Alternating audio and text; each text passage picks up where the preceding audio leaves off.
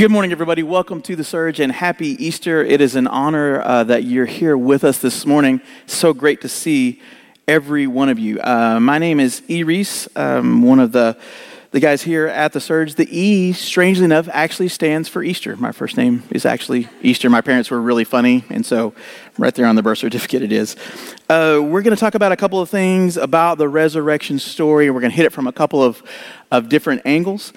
Um, but I want to just start by reading a few verses from the end of the book of Luke. This is Luke chapter 24, verses 36 through 49. As they were talking about these things, Jesus himself stood among them and said to them, Peace to you. But they were startled and frightened and thought they saw a spirit. And he said to them, Why are you troubled, and why do doubts arise in your hearts? See my hands and my feet, that it is I myself. Touch me and see. For a spirit does not have flesh and bones as you see that I have. And when he had said this, he showed them his hands and his feet. And while they still disbelieved for joy and were marveling, he said to them, Have you anything here to eat? They gave him a piece of broiled fish, and he took it and ate before them. Then he said to them, These are my words that I spoke to you while I was still with you, that everything written about me in the law of Moses and the prophets and the Psalms must be fulfilled. Then he opened their minds to understand the scriptures and said to them, Thus it is written that the Christ should suffer and on the third day rise from the dead, and that repentance for the forgiveness of sins should be proclaimed in his name to all nations, beginning from Jerusalem. You are witnesses of these things. And behold, I am sending the promise of my Father upon you, but stay in the city until you are clothed with power from on high. Now, in this passage, in this story of the resurrection, it, it, occurs to me that, that the resurrection is about hope and it's about can this actually be true? And the disciples bounce off of this in a number of ways. In chapter 24, there are several instances of people coming face to face with Jesus. And they don't believe it at first, and they finally come around to the idea that this hope might be true. And so, what I want to talk about is three things. And the first, the first thing is this that the hope of the resurrection is, in fact, real. It's real.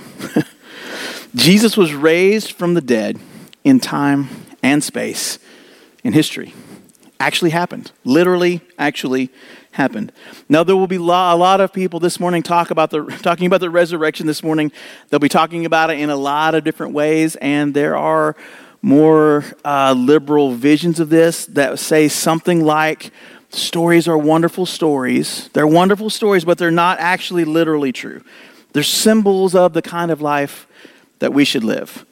that Jesus on the road to Emmaus, that Emmaus never happened. It never actually happened, but it's always kind of happening as we, we come to understand more about how to live a better life. That the story is a symbol. It's a symbol, but it's not an account of actual events. The problem with this is, is that it's not true. Can I just say that out loud? It's not true. The resurrection happened. It happened. And that it happened changed everything. Here's one of the reasons why I believe it. Uh, somebody asked me, "Do you actually like? Come on, do you actually believe that the guy rose?" Yeah, I do believe that a guy rose from the dead. Well, why do you believe it? And and my answer tends to confuse people because the first word out of my mouth is Hamlet. I believe it because of Hamlet, and they go, "What Hamlet?" Well, look, uh, my first degree was in English. Most people consider Shakespeare, William Shakespeare, to be the best writer that ever lived in any language. He's the guy. People will argue about that, but for the most part, William Shakespeare is the best writer to ever live. The best play that Shakespeare wrote is considered by most people to be Hamlet. And again, you can argue about, well, I really like The Tempest, sure, but Hamlet is considered to be the best play by the best guy who ever lived. Hamlet was a fictional character. Hamlet was a fictional character. Let, let, me, say, let me say it this way. When, when I was in high school, um, every year they would do this essay competition, and for whatever reason, the little school I went to, we were just. I don't know if we were angry or rebellious, or we just we were just kind of disgruntled, you know, maybe a little maybe a little disenfranchised, but, but for whatever reason, when they, they brought this to my class when I was a senior, they said, okay, we are really looking forward because this is a, a, particularly bright group of kids. We are really looking forward to the essays that are coming out. And the way that they kind of did it, I don't know why, but it really rubbed pretty much my entire class the wrong way. It was very condescending. It was just really weird and just odd. And so we all just kind of, without without coordinating it beforehand, we all just basically rebelled. So the question for our essay was this was in 1988 was hey, it looks like we're about to go to war with Nicaragua. Many of you may remember this. Is Nicaragua going to be the next Vietnam? That was our question. And so we're like, oh no, for goodness sake. We, we live in rural Oklahoma. Like, we know a lot about, you know, the world events. Um, and so one, one of my friends actually wrote, it's like, we're 17 years old. We live in a farm town in Oklahoma. What do we really know about the geopolitical ramifications of international? Like, come on, why don't you write it? Give us something that we actually know something about. Did you see something on the news last night? I thought, ooh, that'd be a good essay question for farm kids. You know, it's like let's let's give them that one. And so he literally just went off on the on the whole thing. And that guy later became a teacher, hopefully asking better questions of his students. Another guy uh, wrote about a guy named Eddie who was a hippie kid with long hair that just he wanted to play basketball, but he wasn't any good. and did, did, not Nicaragua never came up, but he wrote this epic story about Eddie and the basketball thing, and went along. Um, probably the best writer in our class simply wrote, "All I'm saying is." Give peace a chance. John Lennon and handed his paper in, which, which in rural Oklahoma went over about as well as you would expect. Um, another guy wrote about, and I don't know where this came from, there's a, a, Comanche legend of the deer woman. Now, in the, the deer woman in the Wichita Mountains is like the boogeyman. Like if you're a child and you've been particularly bad, the deer woman will sneak into your house at night and collect you and eat you. It's like kind of, it's just gruesome and horrible. But he's writing about the deer woman instead of Nicaragua. I, I was kind of on a on an end times kick, you know. So it was like religious nut boy. You know, well, it says in the end of Matthew that you know there Jesus is coming back soon. You know, it's like any time. So hey you need to repent and be baptized, you know, and so I'm writing. It's like, and, and, and one of the signs of the end times is war and rumors of war. This is a rumor of war, don't worry about it, but you need to repent and be baptized, you know, it's the thing we need to focus on. And so we had all these things, and boy, they got so mad at us for the, the kind of the essay coup that we staged. But, but here's, here's my point. Well, two points. One, I was right, and no, and we didn't go to war with Nicaragua. it wasn't another Vietnam; it was a rumor of war, and I got no credit for that for the essay competition. The second thing is this: I am not willing to lay down my life for Eddie, the basketball player. Why? Because my friend made it up, is why. I mean, as delighted as I was by the long haired hippie kid who wants to play basketball but not any good, I'm not going to dedicate my life to this, and I'm not going to lay down my life to this. And, and further, I'm not going to be able to talk a room full of people just like you here today that you need to give your life to Eddie the basketball player. and if someone comes along and asks you, points a gun at your head and said, you needed to renounce Eddie, you don't do it. Die instead. It's just not believable. I'm not willing to die for Eddie the basketball player. William Shakespeare is not willing to die for Hamlet. He made him up. He's a fictional character. And, and, if you're saying that the resurrection did not happen, what you're asking me to believe, what you're asking me to believe is that there was a guy in the first century that was a better writer than William Shakespeare that made up a guy out of whole cloth and talked a bunch of his friends into dying horribly for the story that he knew that he knew for a fact wasn't true. It's very hard to believe. Chuck Colson famously, famously says that, you know, it, in, in, the, in the Watergate scandal, it's like him and 12 other guys were trying to do this cover up. They lasted about three weeks and they folded. you know, it's like things came to light. They couldn't keep it together for three weeks. And he's saying, You're asking me to believe that 100 people kept it together for 40 years. There's no way. There's no way that people knew, made this up, knew that they made it up, and actually were willing to give their life for it. We don't do that kind of thing with fiction. uh, Luke 1 says it this way. He says, Many have undertaken to draw up an account of the things that have been fulfilled among us, just as they were handed down to us by those who came who from the first were eyewitnesses and servants of the word. With this in mind, since I myself have carefully investigated everything from the beginning, I too decided to write an orderly account for you, most excellent Theophilus, so that you may know the certainty of the things you have been taught. know the certainty Luke is not writing fiction. He's not writing a play. Jesus is not a fictional character. Jesus was raised from the dead in time and space in history. And if you're making the case that Jesus wasn't real and the resurrection wasn't real, you, you've got a long way to go to explain the first century Christians. It's interesting to me as I was reading this story that in uh, it, Jesus appears to them. He teleports in, right? He just appears, which is pretty cool. And then he starts talking to them.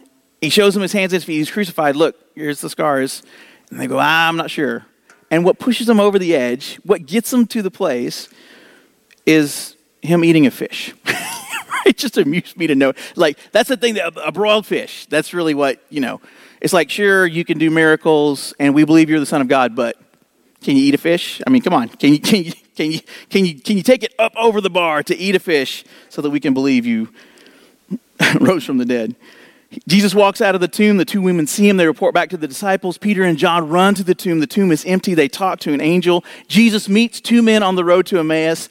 They don't recognize him, but he opens scripture to them and starts talking to them about Messiah and about the Christ. He connects the dots for them in scripture and then he reveals himself and they see that it's Jesus. They come and report this back to the disciples.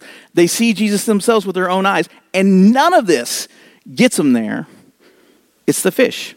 he doesn't, they don't believe it until he asks for something to eat, that Jesus is risen from the dead. And what does he come back to tell us with the fish? Avoid fatty foods, right? He's come back, he's come back to talk to us about omega-3. It's like, no. But it's interesting that that it's the it's the ordinary thing. It's the day-to-day thing in the midst of this possibility, in the midst of this narrative, that gets him there. And why does Luke share this detail? Jesus is, is telling us something important. I'm not a symbol, right? I'm not a fictional character. I'm not a phantom. I'm a, I'm a person. You have something to eat. and, and that human connection of food gets them there. So Jesus was raised from the dead in time, in space, in history, and the hope of the resurrection is real.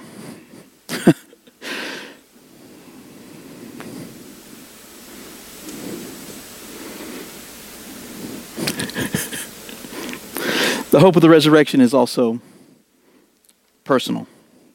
Um, people say a lot of things about what happens to us after we die. Our bodies decay, we return to the soil. The soil grows a plant which feeds the wildebeest. The wildebeest is in turn eaten by little Reggie and future generations, and it's the circle of it's the circle of life. It's the circle of life, right? Uh, or people say that life ends and that's it. Screen goes dark, Nothing happens, we just cease. But the story of the resurrection gives us another option. It gives us another option. Because the reality is that the deep desire of our heart isn't just to continue, the deep desire of our heart is to love and be loved in return. The idea of ending or returning to some impersonal force it doesn't that we don't really remember anything those things hit me in a hollow way because it strips us of our ability to love and be loved. You know what she's doing, right? She's actually brought me a little bit of broiled fish. It's going to be great. It's going to be fantastic.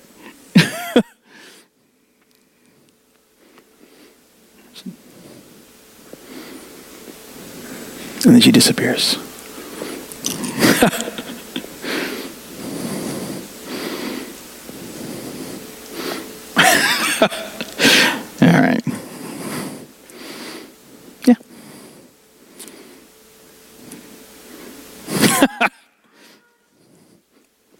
So, what kind of fish is this? Mahi mahi. It's mahi mahi. Oh, excellent. You know, mahi mahi was very big in the first century. did, you, did you know that? Oh, yeah. So, we actually have here a bit of broiled. Thank you, Karen. You're such a good, you're such a good sport. This is my wife, uh, Karen. She actually plays harp for the White House. She's very powerful. And can sport a hat, too. Look at that. It's pretty good. It's good. Yeah, thank you very much. yeah, so there's actually, a, if you're in doubt about the resurrection, just let me help you over the edge. Are you ready? I'm going to eat this right in front of you, just like Jesus. Are you ready? That's pretty good. Yeah. So you can set your, your doubts aside now. You're welcome.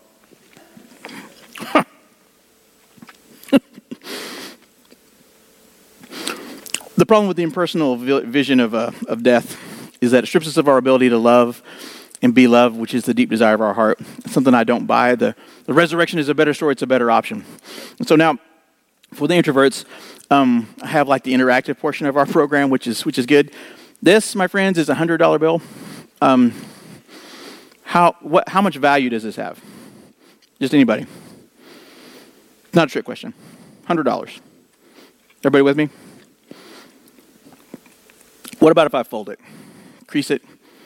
How much value does it have? Come on, I want you to say it. It's $100. Come on. $100. Thank you. Okay, what about if what about if I dog ear a corner? Does that take it down to $97? How much value does this have? $100. Yeah. You see where I'm going? You see where I'm going? What about if I just what about if I just wad it up? I'm just going to I'm just going to crinkle it up. You know, it's a little like okay, that's got to be that's 67.50. Come on, that's got to diminish the How much is this worth? Hundred dollars, right? And you see where you see where I'm going with this, right? What, what about if I what if I just continue to mishandle this poor little hundred dollars, poor little hundred dollar bill? What if I just put it on the ground and just step on it and just stomp it? Sticks to my shoe. How much? How much is it worth now? Hundred hundred dollars, right? Let's See, here's the thing. There's people in this room that have been folded, you've been creased, you've been dog-eared You've been wadded up by life, by circumstances, maybe even by your own decisions, right? Anybody, anybody with, you, with me on that one? And you've accepted a narrative about yourself that says that you are diminished in value, that you're worth less than you used to be, less than you would be if things had gone better for you, and you were still a clean, crisp person, right? We, we accept these things about ourselves, about things that we've done wrong, about life that's kicked us around, about people who have spoken into our lives and said, you know what, I'm all done with you, buddy. A spouse or a job or a friend who just turns their back on us and walks away and, and tells us, tells us through their words and through their actions that you are less than. You are not worth as much as you used to be, buddy. but guess what? The worth of this $100 bill is not based on my mishandling of it. The worth of this $100 bill is not based on if I step on it or if I don't step on it, if I wad it up or if I don't.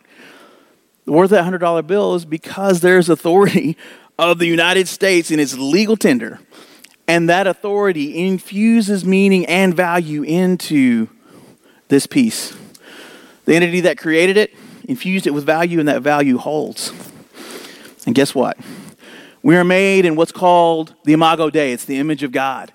And God has infused us intrinsically with value. And you know what? Our circumstances, our bad decisions, our rough handling by life or other people, the things that have broken us down, that have dog eared us, that have crinkled us up, that have folded us in half, have not ultimately diminished our value. Don't accept the story. Don't accept that lie. Do not accept it.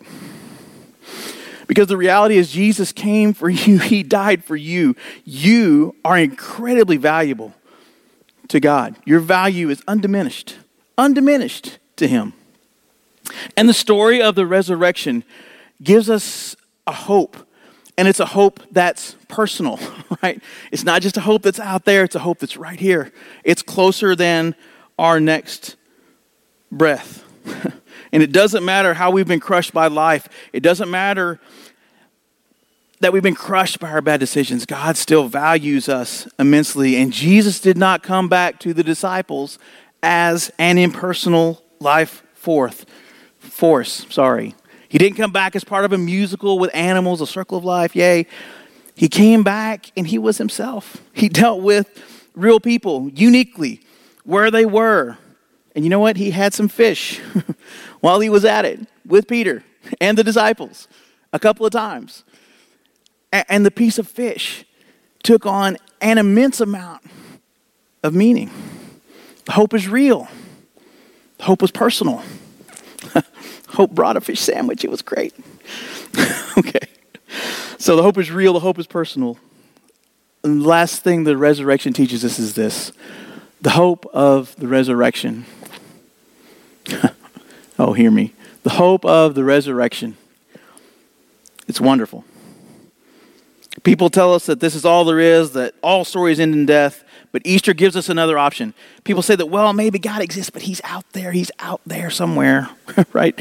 He's inaccessible. But no, he's here and he's ordering fish sandwiches. Not only that, but the resurrection isn't a consolation prize. Well, you go through this life and it stinks and you suffer, but then there's heaven and it's you know it's a little bit better there than it is here. After a hard life of woe and suffering, you get a consolation prize of heaven. But, it, but it's even deeper than that. It's even more than that. God just doesn't offer us another something else. He actually, through the work of redemption, steps in to remake creation. He steps in to fix creation. There's going to be a new heaven and a new earth. And it begins with Jesus himself. And apparently, for the nerds in the room, resurrection bodies have X-Men powers, right? He's got the powers of Mystique because he, he looks like somebody else and until he decides to reveal himself on the road to Emmaus, he teleports into the room, so we've got Nightshade going on. That's pretty cool. So, you know, you've got resurrection bodies with, with powers, maybe more, right? And something else happens as well. In Luke 24, the last part of the passage we read, it says this Then he opened their minds to understand the scriptures and said to them, Thus it is written that Christ should suffer and on the third day rise from the dead, and that repentance for the forgiveness of sins should be proclaimed in his name to all nations, beginning from Jerusalem. And you are my witnesses of all these things, and behold, I am sending the promise of my Father upon you, but stay in the city until you are clothed with power from on high. The good news that is for us that is unique and personal and real to us, it isn't just for us. The truth of the resurrection opens our hearts and minds to Scripture. The resurrection is the linchpin, it's the thing that helps us connect all the pieces together in a way that nothing else does. But it's not just for us. Because the reality is, every single person in this room, every one of you, you know a guy, you know a girl who has been folded, who's been roughly treated, dog eared, right? Anybody know someone that's been dog eared this year? Anybody know someone that's been kind of crumpled up by life? That's had a hard row with their family or with their friends or with their job or with just circumstance? There's some good news, right? There's some good news. And look for an opportunity, if you would, to tell them that they're valuable, to tell them that God loves them and so do you, that it's not their story's not done yet, that they're not worth 67, 50, 32, 95. They're worth $100, right? They have not lost their value in the eyes of their Father. And they've not lost their value in the eyes of you. Give them a story. Give them hope. And do not underestimate the power of a simple act of kindness, of a simple, can I say it, act of connection. Fish sandwich. You never know how far that'll go. It might be the thing that pushes them over the edge. But they go, ah, I don't believe. But you know what? Now I do. Isn't that interesting? In the first century, there was an acrostic of of Jesus that Jesus is the Son of God, our Savior. And the first letter of each of those words actually spelled out ichthus, which in Greek means fish. and in a society where being a Christian would get you, you know, hung on a cross or fed to the lions or burned at the stake, they were a little bit circumspect with how open they were to talking to just anybody about who it was, and they had a symbol, and then make the symbol of a fish a symbol of a fish. Talking about the hope of the gospel and the hope of what God has done. Isn't it interesting that the heart of the resurrection story comes back to something simple, to something human, to something that connects us? Something like a fish. The band is going to come back up. We're going to do one more song to wrap out our Easter service. So, guys, if you would uh, come ahead. But I just want to say this the hope of the resurrection is real. Jesus is not a fictional character. The hope of the resurrection is personal God has come for you, and He's come for you uniquely, and He loves you deeply and uniquely. And we all know someone who has value and who has forgotten. If you would, take some time to remind them. Tell them it's not over. Tell them they're valuable. Tell them that they're loved. And when the time is right, feed them a fish sandwich and, and uh, help them connect in a way that is profound. Let's pray.